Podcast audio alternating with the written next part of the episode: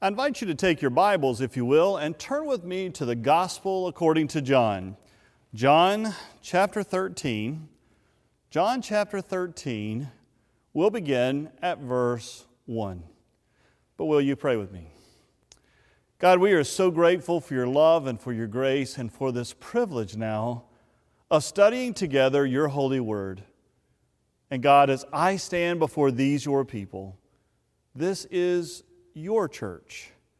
I pray that this would be your message and not my own. Through the name of Jesus, who is the Christ. Amen. It's a sacred time. Jerusalem is bustling right now. It's just before Passover. And people from all around the world are coming into Jerusalem to celebrate this high holy day. It was the dream of every Jew to be able to come to the holy city, to come to the temple of the Lord, and to be able to celebrate this holy occasion, Passover, a reminder of how God had delivered the children of Israel out of Egypt, an opportunity to remember how the blood of the Passover lamb had protected the children of Israel and inaugurated the great exodus to the promised land. But Jesus knew this one would be different. He'd been celebrating the Passover since he was a child. But this one would be different because he realized at this one he would become the Passover lamb. It would be his blood that would protect the people. It would be his blood that led them out of slavery to sin, us out of slavery to sin and death and into everlasting life. The hour had come. It is now. So hear these words from John chapter 13, beginning at verse 1. Now, before the festival of the Passover, Jesus knew that his hour had come to depart from this world and go to the Father. Having loved his own who were in the world, he loved them to the end. The devil had already put it into the heart of Judas, son of Simon Iscariot, to betray him. And during supper, Jesus, knowing that the Father had given all things into his hands, and that he had come from God and was going to God, got up from the table, took off his outer robe, and tied a towel around himself. Then he poured water into a basin and began to wash the disciples' feet and to wipe them with the towel that was tied around him. He came to Simon Peter, who said to him, Lord, are you going to wash my feet? Jesus answered, You do not understand what I'm doing, but later you will understand. Peter said to him, You will never wash my feet. Jesus answered, Unless I wash you, you have no share with me. Simon Peter said to him, Lord, not my feet only, but also my hands and my head. Jesus said to him, One who is bathed does not need to wash except for the feet, but is entirely clean. And you are clean, though not all of you. For he knew who was to betray him. For this reason, he said, Not all of you are clean. I'm a visual person. I try to picture what was happening in that room when Jesus and the disciples had gathered together on this sacred event with all the excitement in Jerusalem. And we're told that Jesus gathers with his disciples whom he loved. I love the way that John puts it when he says he loved them to the end. He loved them all the way, never failing. He had called them by name to be his disciples. He had shared life with them. They had experienced miracles together. They had experienced so many blessings together. He loved them. The Greek word is agapeo, which is a special kind of love. It's, it's a deep kind of love, a love that is unconditional, a love that is unmerited. It's a sacrificial kind of love, a love that will put the other one before the self. And they come together and share dinner. A sacred time. Eating together in biblical times was one of the most sacred things that you could do. It was a way of saying we're family, it was a way of showing acceptance of another person. And Jesus now has gathered with the people that he loves, knowing this is the last time they will eat together. It was a U shaped table where the disciples were joined together with Jesus. Sometimes we're so used to seeing the image of Jesus in the middle with the disciples on each side, but it was a U shaped table. You would have the host in the second seat so that there are two places of honor along the side coming around. There's a hierarchy until the least seat the reason it was a U shaped table is oftentimes during the dinner when people would be together, there might be some entertainment, maybe singing, maybe dancing, maybe some music. Sometimes when people like the disciples or other scholars would gather together, it might be someone sharing a lecture, reading some scripture, having a time of debate together. A U shaped table, it allows everybody to see one another to see what's happening there. And then Jesus, he does an interesting thing. He gets up. Now, Jesus was the host, he was in the host seat. Everyone's paying attention. What is he doing? And he takes off his outer garment.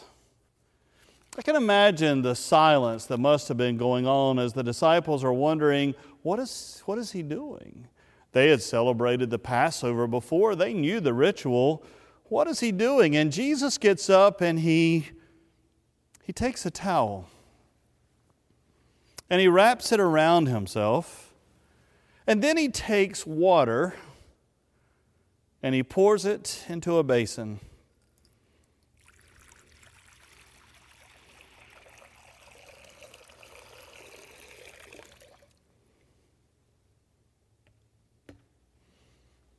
And then Jesus began to wash the disciples' feet. They were not ready for this. As a matter of fact, it's normally the job of one of the servants to wash feet. Or perhaps the host would simply have water available so when people came in, they could wash their feet. You see, people traveled by walking, they would wear sandals on the dusty, dirty roads, and when they would come to someone's home or to their own home, they would stop and wash their feet as they came in. It was the job of a servant, not the host. Surely, not the Messiah. Surely, not the Christ. Surely, not the Son of the living God washing feet, it's a humbling act. It's, it's one that, that brings you literally to your knees. As a matter of fact, you may remember in the Gospel of Luke, Jesus is at the home of Simon the Pharisee. And there was a woman of the city who the scripture says was a sinner, obvious sinner then, since all have sinned. But when she learned that Jesus was eating at the Pharisee's house, she brought an alabaster jar of ointment. And we're told in Luke 7 38, she stood behind him at his feet, weeping, and began to bathe his feet with her tears and to dry them with her hair. Then she continued kissing his feet and anointing them with ointment. Of course, the Pharisee and others were not impressed and wondered, does Jesus have any idea who this is that's touching his feet? And turning to the woman, he said in verse 44, Do you see this woman? I entered your house, you gave me no water for my feet, but she bathed my feet with her tears and dried them with her hair. That was a, a sacred moment, an, an intimate moment, and Jesus Jesus takes a towel and he begins to take a knee and wash the disciples' feet. one at a time. Now imagine how you would feel just being in the presence of Jesus. But then Jesus takes a towel, takes a knee before you, looks you in the eye, and then begins to wash your feet. I can imagine some making eye contact, some afraid to look in the eyes of Jesus. I can imagine some with eyes watering, others I can imagine with tears flowing down their face. What is he doing? What does this mean? Even Judas, as I was reading this scripture, I thought, wonder, wonder what Judas was feeling. Wonder what happened when Jesus and Judas made eye contact. even Judas was there. And we're told in verse 2 that we read the devil had already put it in the heart of Judas, son of Simon Iscariot, to betray him. Judas knew that when Jesus took his feet in his hands and was washing them. He took a towel, he took a knee, and washed the feet of the one who would betray him to the cross. And then there was Peter. Peter, who soon would deny Jesus not once, not twice, but three different times. And, and Peter protests, You're not going to wash my feet. And, and Jesus said, Unless you do, you, you just have no part of me. And Peter is confused. He's, he's resisting. Why? Well, some scholars think maybe it was similar to when Jesus said that he was going to go into Jerusalem and die, and, and, Peter rebukes Jesus, and then Jesus said, Get behind me, Satan. Maybe again it was Peter misunderstanding. Other scholars know that you had John and Jesus and Judas sitting here and around the U shaped table at the end and the least seat was Peter. Maybe Peter was frustrated. If anybody's going to wash feet, it should be me. After all, I'm in the lowest seat. Isn't that the job for the lowest person? Isn't that the job for the lowest person? Jesus says, If you don't let me do this, you have no part of me. And he says, Then wash me all over. And Jesus said, If you've had a bath, if you've been made clean, it's only your feet. Only your feet. I can imagine as Jesus went around the disciples, one by one by one, looking them in the eyes, that he was praying for them. I mean, after all, if you just turn over a couple more chapters to John chapter 17, you will see this beautiful prayer where Jesus is praying for his disciples and for us, the church. I imagine as he was washing the feet, he was praying for each one of them by name. He took a towel, took a knee. What is he doing? What does this mean? And so then, if you continue reading in the scriptures, look back at the beginning of verse 12. After he had washed their feet, he put on his robe and had returned to the table, he said to them, Do you know what I've done for you? You call me teacher and Lord, and you're right, for that is what I am. So if I, your teacher and Lord, have washed your feet, you also ought to wash one another's feet. For I have set you an example, that you should also do as I've done to you. Very truly, I tell you, servants are not greater than their master, nor are messengers greater than the one who sent them. If you know these things, you are blessed if you do them. Jesus said he was setting an example for us when he washed the disciples' feet. He's telling us we are called to serve. That's who we are, it's what we're to do. As a matter of fact, in our church, one of our mission statement elements is that we humbly serve in love. That comes from the example of Jesus.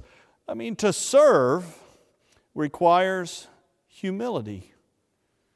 Jesus humbles himself in an incredible way. Isn't this a job for the least? Isn't this a job for the servant? And yet, Jesus, our Lord and Savior, is the very one who gets up, takes a towel, and takes a knee. Serving requires humility. If our service does not have humility, then it's patronizing. As a matter of fact, if you look up in the Oxford languages, patronizing means to treat in a way that is apparently kind or helpful, but that betrays a feeling of superiority. I mean, service without humility looks kind, looks loving, appears that way, but deep down is betrayed by a sense of superiority.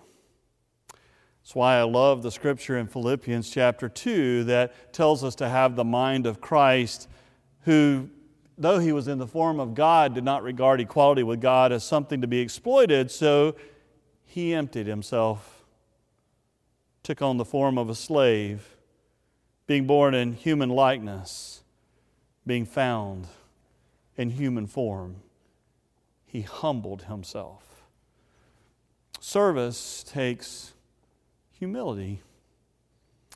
It takes one getting up from their place of honor, picking up a towel, taking a knee.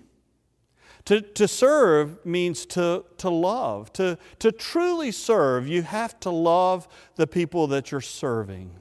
Otherwise, it's ingenuous, it's, it's false, it's fake, it's not real, it's hypocritical, actually. I love the way John opens his testimony about this time in Jesus' life when he talks about Jesus' love. He says in verse 1 having loved his own who were in the world, he loved them to the end. When Jesus gets up and takes a towel and takes a knee, he's kneeling before people that he so loves. Remember, God so loved the world, so loves you and me. So when God sets an example for us of, of servanthood, it requires genuine humility and love. Do I love someone else enough to get up from the seat of honor, take a towel, and take a knee? I'll never forget when I was serving a church in King, North Carolina. It was the Chestnut Grove United Methodist Church, just above King. We decided one night on Holy Thursday we were going to have a foot washing, and the youth group helped me. I had a, a picture down, have several of them, and, and we would just have people come up. We told them, you know, be ready to, to have bare feet as you come forward, and they would come and hold their foot over the, the pit, the water, and, and I would pour the water over while I was holding their foot in my hand, and, and then I would dry their foot, and then the next one would come up, and again, clean water, and we did the whole congregation. It was one of the most sacred moments for as a pastor to be able to, to kneel down and each one of the congregation would come forward. When I had finished washing all the feet, I stood up and was continuing to talk, and all of a sudden, a member of the church stood up. His name was Alton. Alton Bowen stood up and, and, he started coming forward. Now, Alton was a stout, strong guy. He helped coach the football team for the high school. He had played football for Appalachian State, and he actually became one of my best friends. And I'll never forget it though. Alton came forward. I mean, I was talking, I was in the middle of wrapping up the service. He has tears flowing down his face. And he took a towel and he took a knee and he looked me in the eye and motioned for me to come forward. And he washed my feet. Wow. To serve requires genuine humility and genuine love. Jesus said, I'm, I'm actually setting an example for you. If I've done this for you, you should do this for others. I mean, after all, a servant is no greater than their master. So if I, your master, humble myself love you to the point that I would take a towel and take a knee, then that's the example for you, for me, and for us together as the church. So, how do we serve? I mean, how, how do you take a towel and take a knee? To sit at a table with children and share with them about the Bible and how much Jesus Christ loves them, that's taking a towel and taking a knee. To meet some youth at a coffee shop and just have conversation as they're discerning what it means to be a disciple of Jesus Christ, to, to believe in Jesus Christ as your Savior and Lord, well, that's, that's taking a towel. That's taking a knee. To join together as a family or an individual and start making sandwiches on a Saturday so that those who are hungry and homeless will have something to eat. That's taking a towel, taking a knee. To sit at a table in Monroe, at our Monroe campus, and help a child with their homework so that they can grow and succeed and be who God is calling them to be, that's taking a towel. It's taking a knee. To become a caring heart and go visit a shut in who used to be so active in our congregation and help provide the place that we have to worship, the opportunities that we have to serve, who laid the foundation that we continue to build on, to take some time to drop by and say hello, to pick up the phone and just check on them, to let them know they are not forgotten but dearly loved, that is taking a towel. It's taking a knee to serve a family who's lost a loved one, to provide food for them to share after they've laid to rest one that they've loved with all their heart. It's taking a towel. That's taking a knee. To build a home for someone who's struggling to find a place to live with their family. It's taking a towel taking a knee. There are so many ways that we, the church, can serve. Jesus set the example. It often means getting up from our seat of honor and in genuine love and humility, taking a towel, taking a knee. I invite you in this holy season of Lent to discern what taking a towel and taking a knee looks like for you and for us together as the church. Jesus said, I did this to be an, an example and to be a disciple is to be an apprentice of Jesus Christ. Take a towel, take a knee in the name of and on behalf of our Lord and Savior, Jesus Christ. Amen.